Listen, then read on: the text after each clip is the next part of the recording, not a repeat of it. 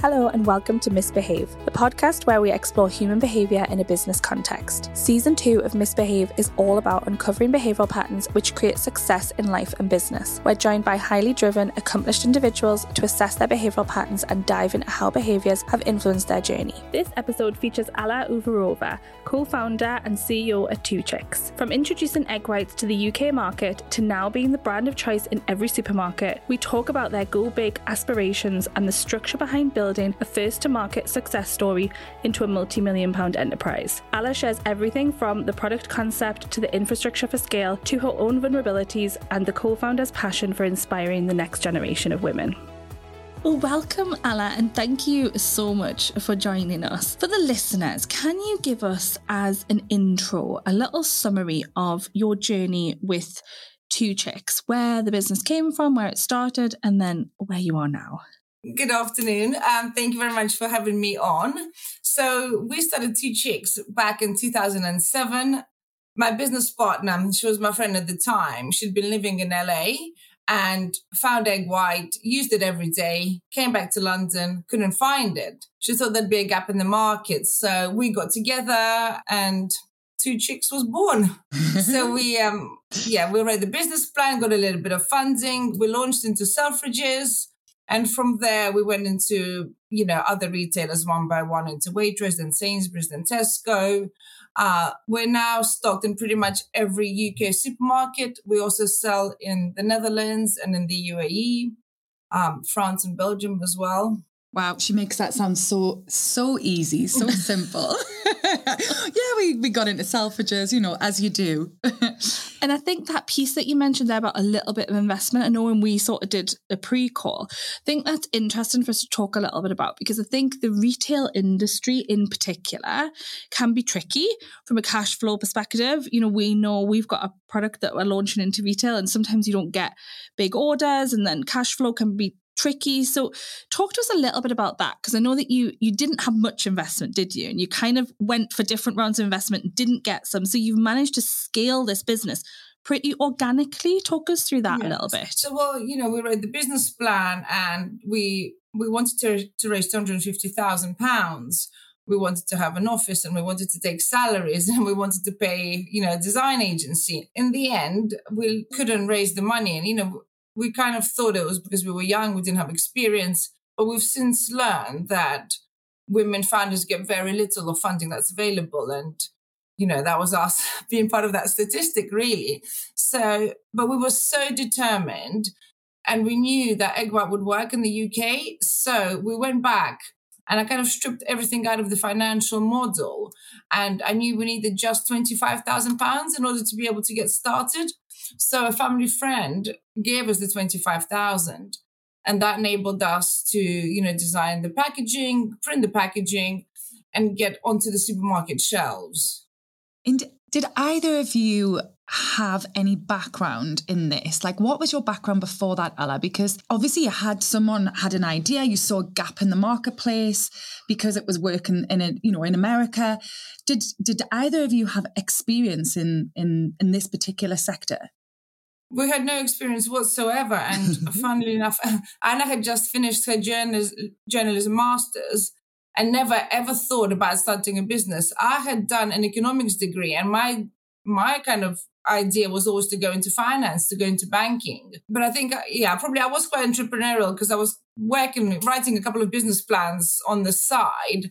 So when Anna had this idea, I mean, it worked really well because she had the English degree, her first degree was English, mine was economics. So she did the writing, I did the financial modeling, but no, completely zero experience. And I think it's really interesting when you talk about going into finance because actually, what your patterns tell us is you probably got a strength for numbers, which is kind of what you're talking about, but actually, your high vision, like more choices than process, don't love a lot of detail, like to just get started in the traditional banking and finance world, you probably wouldn't have been very happy, is what your map now tells us. So it's interesting that you'd already started to feel that you had some of those entrepreneurial traits mm. coming through, even though you'd thought about a different path.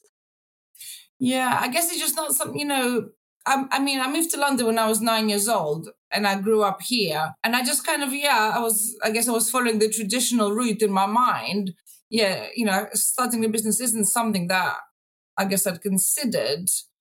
But yeah, I'm pleased now. I'm so pleased, and I'm so pleased I didn't get into that career in finance because I would have, I would never have left a good job probably to start a business. Yeah. So no, I'm much, much happier doing this. It's such a beautiful story though. Like someone can come over, have a conversation with a friend saying, I think there's a there's a gap. I can't buy it here.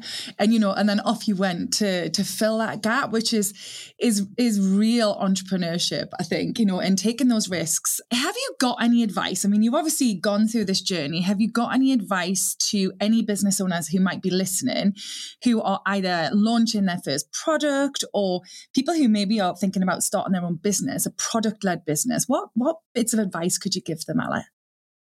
Well, you know, um, we actually set up our Future Female Entrepreneur Initiative a year ago. So we've been doing quite a lot um, in this space, trying to inspire entrepreneurialism. So yeah, I've got plenty of advice, but my main one is just to keep going. You know, you have to, it's a lot of hard work, but if you believe in your idea, you have to keep going and, you know, just don't take no for an answer and yeah be prepared for knockbacks be prepared for setbacks but as long as you know you really want to get there you will.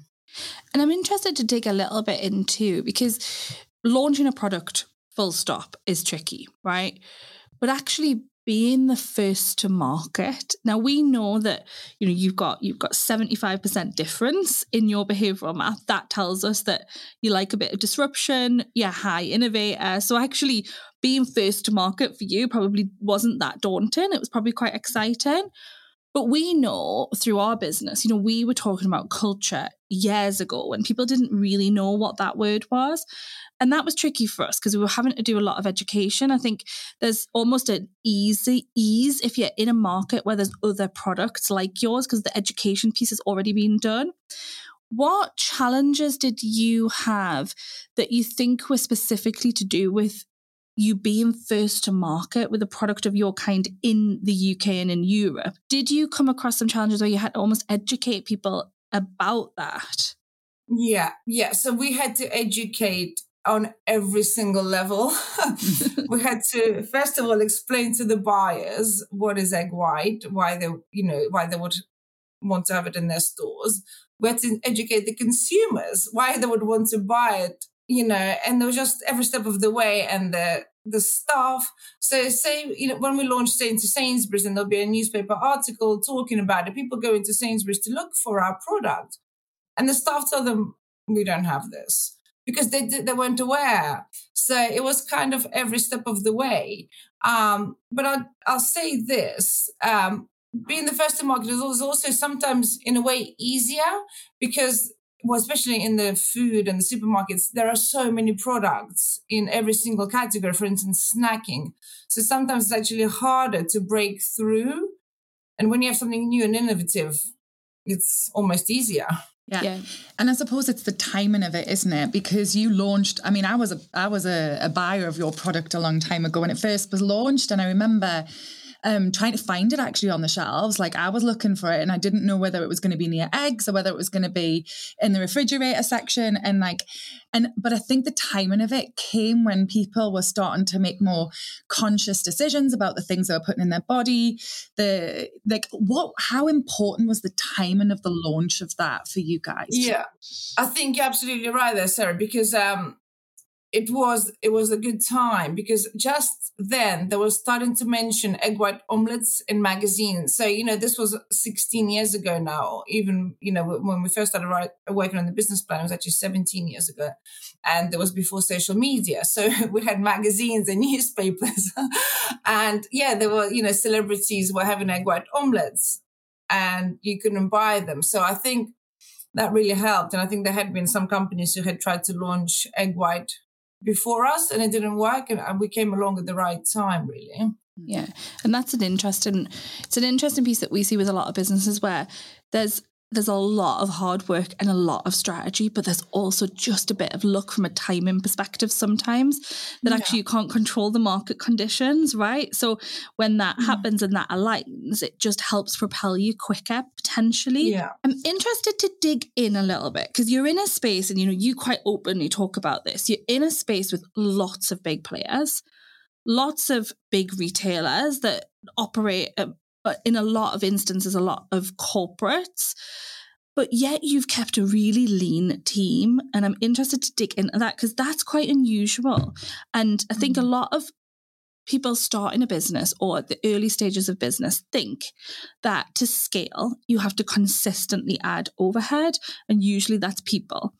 And you're now into the multi millions in terms of revenue, but with only three full time staff and a lot of then freelancers and um, partners around you in different industries. And you talked, you know, you and I talked a little bit about you surrounding yourself with really experienced partners in different places, but them not necessarily being employees. Talk us through that a little bit and that thought process around was that designed? Was it sort of something that evolved? Yeah, it's it's kind of evolved. So you know, um, yeah, at the beginning when we started on twenty five thousand pounds, we obviously couldn't afford to pay anyone, so we had to do everything ourselves. But when it got, you know, when the business grew and it was time to hire people, we just found a way to outsource this and that just works really really well for us. So there are a lot of people actually who work you know in our business on the day to day you know the day to day running of the business. They're just not in our office they're yeah. in a different office. It just works really well for us because we're able to tap into special resources for various things you know rather than having an accountant and um i don't know financial planner. Uh, we have we can tap into them in, the, in an outsourced facility. I'm so interested in the thought process behind launching in a Selfridges because mm. you've got this product, right, that you're talking about now being in, you know, all of the different supermarkets, and you would almost from the outside in think about it sitting maybe more with a sort of mainstream supermarket. What was the thought process behind Selfridges? Was that intentional, Alla, or did that come from relationships, connections, or things that happened? Hmm. Uh, no, we had a little bit of advice actually from a food broker, and he advised us that we should go high end because it was a new yeah. and innovative product. You kind of start high end, and so we went to Selfridges, Harvey Nichols, and Harrods because we wanted to start on one of those. In the end, we decided to start in Selfridges because it was the biggest kind of food hall with the you know biggest footfall. So so that was the thought process behind that. And what we did is we logged the sales and then we took them to the next Waitrose, Sainsbury's, etc. You know, we looked at your behavioral patterns. You've obviously got a big piece around liking change. So you said earlier you had this business sort of from concept about 16, 17 years ago. Mm. How have you managed to stay sort of motivated in a business that you've been in for a long time? I know you've launched Future Female Entrepreneur, and we're going to talk about that in a little bit, but how, how have you managed to stay interested in the business and how that's evolved in your role in that? Yeah, you know, it's funny. Sometimes I can't believe how long it's been. Um, it's been, it's been, it's been kind of, you know, growth. So we were slowly getting into all the retailers. And, you know, when you get into a retailer, you might get 10 stores, 50 stores, but eventually you build up to a thousand stores. So there's always growth. We've been, you know, getting customers internationally. Yeah, you know, trying to launch new products. Some have worked, some haven't worked of course, I've had my personal life in the background to, you know, distract me and keep me interested. You know, I've been married twice, had two children in the last 15 years, got divorced twice.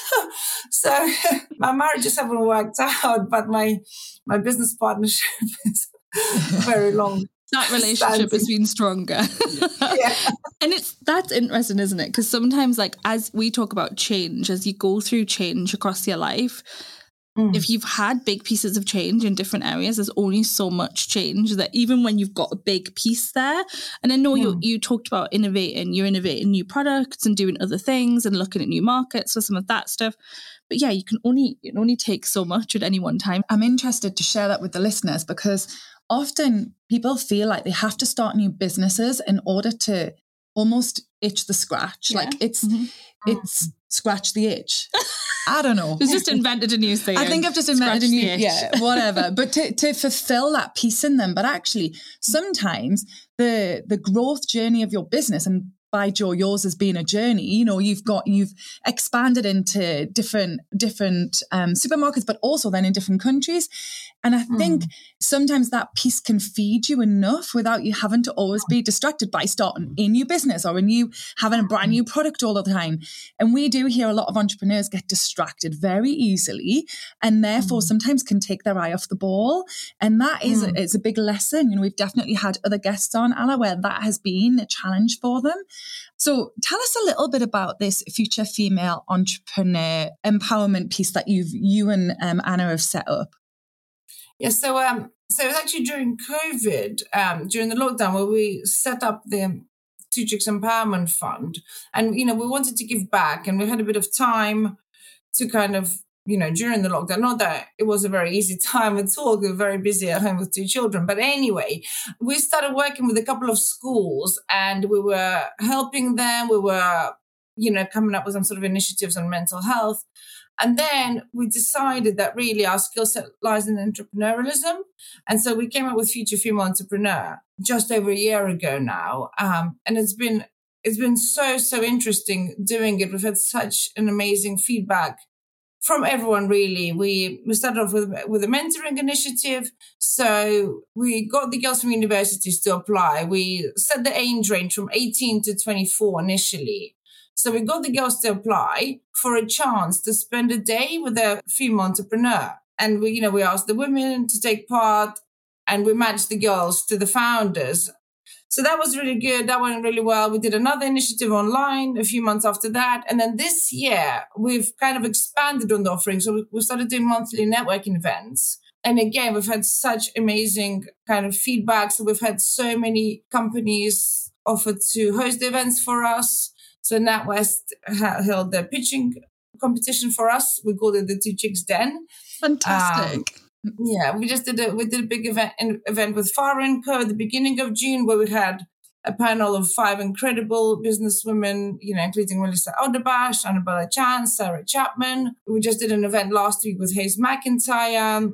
So it's been really good, and we've had some really good results. With you know, one girl has got a full time job. Some of the girls who were matched for an initial, you know, mentoring, like one day mentoring, they've gone on to have further work.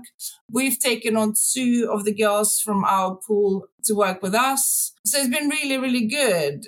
And we're just now going to take some time over the summer to work out the next steps and how best we can, you know, benefit and maximize their impact. And we're going to continue from September, we're going to continue with their monthly networking events. And yeah, we've got some more big plans for 2024. That's amazing. And we talked a lot about we talk a lot about purpose in our business, and we've actually had some other podcast guests that really believe in that purpose piece and how having a purpose bigger than just growing your business and the profit in your business, right, makes the work more meaningful. Talk us through a little bit around what that conversation or conversations maybe looked like between you and Anna before you guys set up the Two Chicks Empowerment Fund. Where did that sort of start from and where where did that piece of you know what, we've got to do something here that gives back outside of just grow this business? Um, you know, I don't, it's something that we've always wanted to do because um, because the way Two Chicks is run, we you know we're not in charge of the manufacturing or the packaging materials, but we're very conscious of giving back and ESG and CSR and all that. So this was kind of our way of doing it.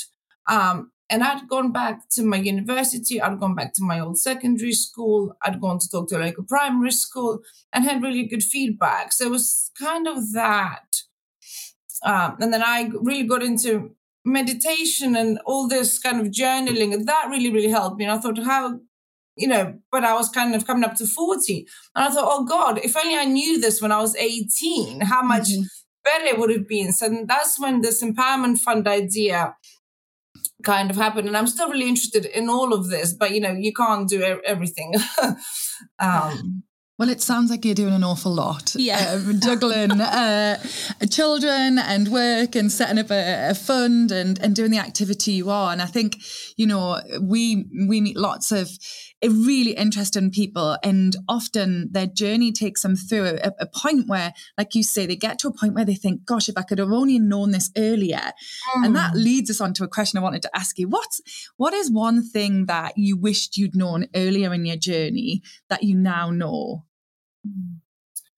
Um, you know, I have been asked this recently, and it's really it's a really difficult one because it's not like I would have done anything differently in the in terms of the business, but I think just for me, from my personal perspective, I definitely wish I had a bit more calm, a bit of less anxiety, and this is where the meditation and the journaling and all this type of stuff comes in. My plan is to teach my daughter. I've got her journal already. Um, you know, to plan to teach her early on to journal, to meditate, and that sort of stuff. Yeah.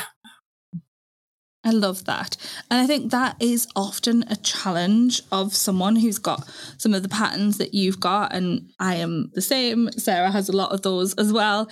And that piece around, you know, when you're highly action oriented and you're sort of on to the next, on to the next, on to the next, mm. and you live your life at pace, Mm. That ability to slow down is way more mm. tricky because you've got to almost build these intentional pauses in. So I think the fact that you've almost identified that and it's a skill that you want to pass on to your daughter, I think is lovely mm. because she's probably picked up some of your traits. Mm. And so actually building that in where she can have all the amazing things of being highly action and goal driven, but also yeah. have those moments of reflection, I think is really important.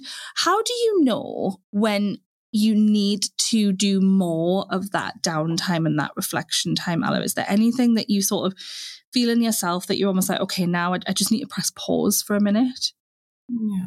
I mean, the thing is, I do get that, but I just don't really have time to press pause very often at all. And I just know I feel so good if I go to yoga because I love my gym and I need to go to the gym five times a week. But if I have one a spare hour. I just need yoga at least once a week, you know. And of course, we norm- normally, and a lot of us, and they would, you know, would have a drink. Trying to cut that out, and in fact, I haven't had a drink for a couple of months. So yeah, I think the drinking, you know, you think it's relaxing, but really, to be honest, it just makes things worse. You're literally putting us all to shame. Five times a week at the gym, and she hasn't had a drink for two months. And she runs a really successful business that's yeah. in every supermarket. I mean, I don't know. What is what is one thing that you wish um, people knew about you? What's one thing maybe people don't don't realize behind closed doors about you? I don't really know if anyone knows much about me. um, I don't know. I mean, I'm, I think I'm doing a lot more now, you know, within FFE, doing a lot more talking kind of. Um, so now I'm really enjoying this piece. And I, I guess that's kind of the next chapter. Yeah, looking at your patterns, Ella, this is definitely something that is potentially, you know, as you go through your journey, you end up like looking for new ways of challenging yourself, but also you're having to put yourself out there. And I think that, you know, there's a lot of people that we work with uh, before they never had to do you know talks and, and getting up and speaking and even podcasts and things and and i think being open to sharing some of the some of the lessons learned and some of the tricky experiences and and being vulnerable with that is so it's endearing and, and people do connect with you but it is quite tricky to do isn't it? Where um, you have to sort of be more open about about yeah. who you are. Yeah. No it's true. I mean I definitely struggle with public speaking. It's you know I'm just not used to it and I do get really nervous um, it's getting better. And I did actually have a little bit of help, a bit of coaching because I thought if I'm going to keep doing this, I've got to do it right. But also massively got imposter syndrome suddenly because people are coming to me and asking me for ideas and for help. And I'm like, what, what gives me the authority to help and advise? But it's, it's just that, yeah, stepping into the next phase, really. 100% and that's really interesting. I think probably really inspirational for the the younger girls that you're bringing through ffe as well that actually you can be someone who has scaled a very successful business and not only scaled a very successful business but sustained that scalability and that growth over a long period of time. But it just goes to show that nobody is immune to imposter syndrome. You know, it doesn't matter what you've done, what you've achieved, that still comes. And with every level of growth, the imposter syndrome is still there and it's still a work in progress for all of it, everyone. Just to just to wrap up, have you got um, any sort of favorite parts to your journey? What's been some of the highlights to date, Ella, for you? Oh gosh, there've been so many to be honest. I mean, at the beginning, it was really amazing to find the manufacturer. We still work, you know, our main manufacturer we still work with to this day. We're like really good friends. So that was great. I mean, getting into the multiples was great highlights. I mean, there, have also been as many challenges as there, as there have been highlights. It's not, I mean, I think it's a good space now for women, for women in business. There's, you know, more and more networks for women. So that's just really nice to be a part of a network where you can talk to other women and, you know, get help and advice and have the space where you can be vulnerable with, you know, this is the bit that I don't know and ask for help. I mean, that's been a massive part of our journeys and a big motivator for us in the female led stuff that we do is almost creating networks of like minded women that you can reach out to and have those open conversations. Exactly. Well, thank you so much for joining us. We really loved talking to you and hearing more about your journey. And we will keep our eyes peeled for all of the things that come next for you for both sides of the business. Thank you. Thank you so much, Lawrence. Thank you, Ella. Let's wrap up with some takeaways from Alla's episode. We talked first around the thought process of launching big first. So they started with the goal of Harrods, Harvey Nichols, and Selfridges, and then to go out and get other retailers after they proved that first, which is just an interesting concept to think about businesses maybe launching products or services onto the market because the more traditional route is to start small, prove a concept, and build from there. So actually, just to think about how could you use reverse that model and use that go big strategy first. We then talked about the ability to scale a big business without having a massive team if you bring on board good partners. Again, there's this misconception that if you're going to scale a business, as you scale, you need to add people, and that doesn't always have to be the way to do it. And lastly, Ella shared a little bit of vulnerability around that she still now has imposter syndrome at times, and it's a really lovely lesson that imposter syndrome can kick in at any level in your journey. No one is immune. Thank you for listening to Misbehave. Follow us so you don't miss out on other episodes.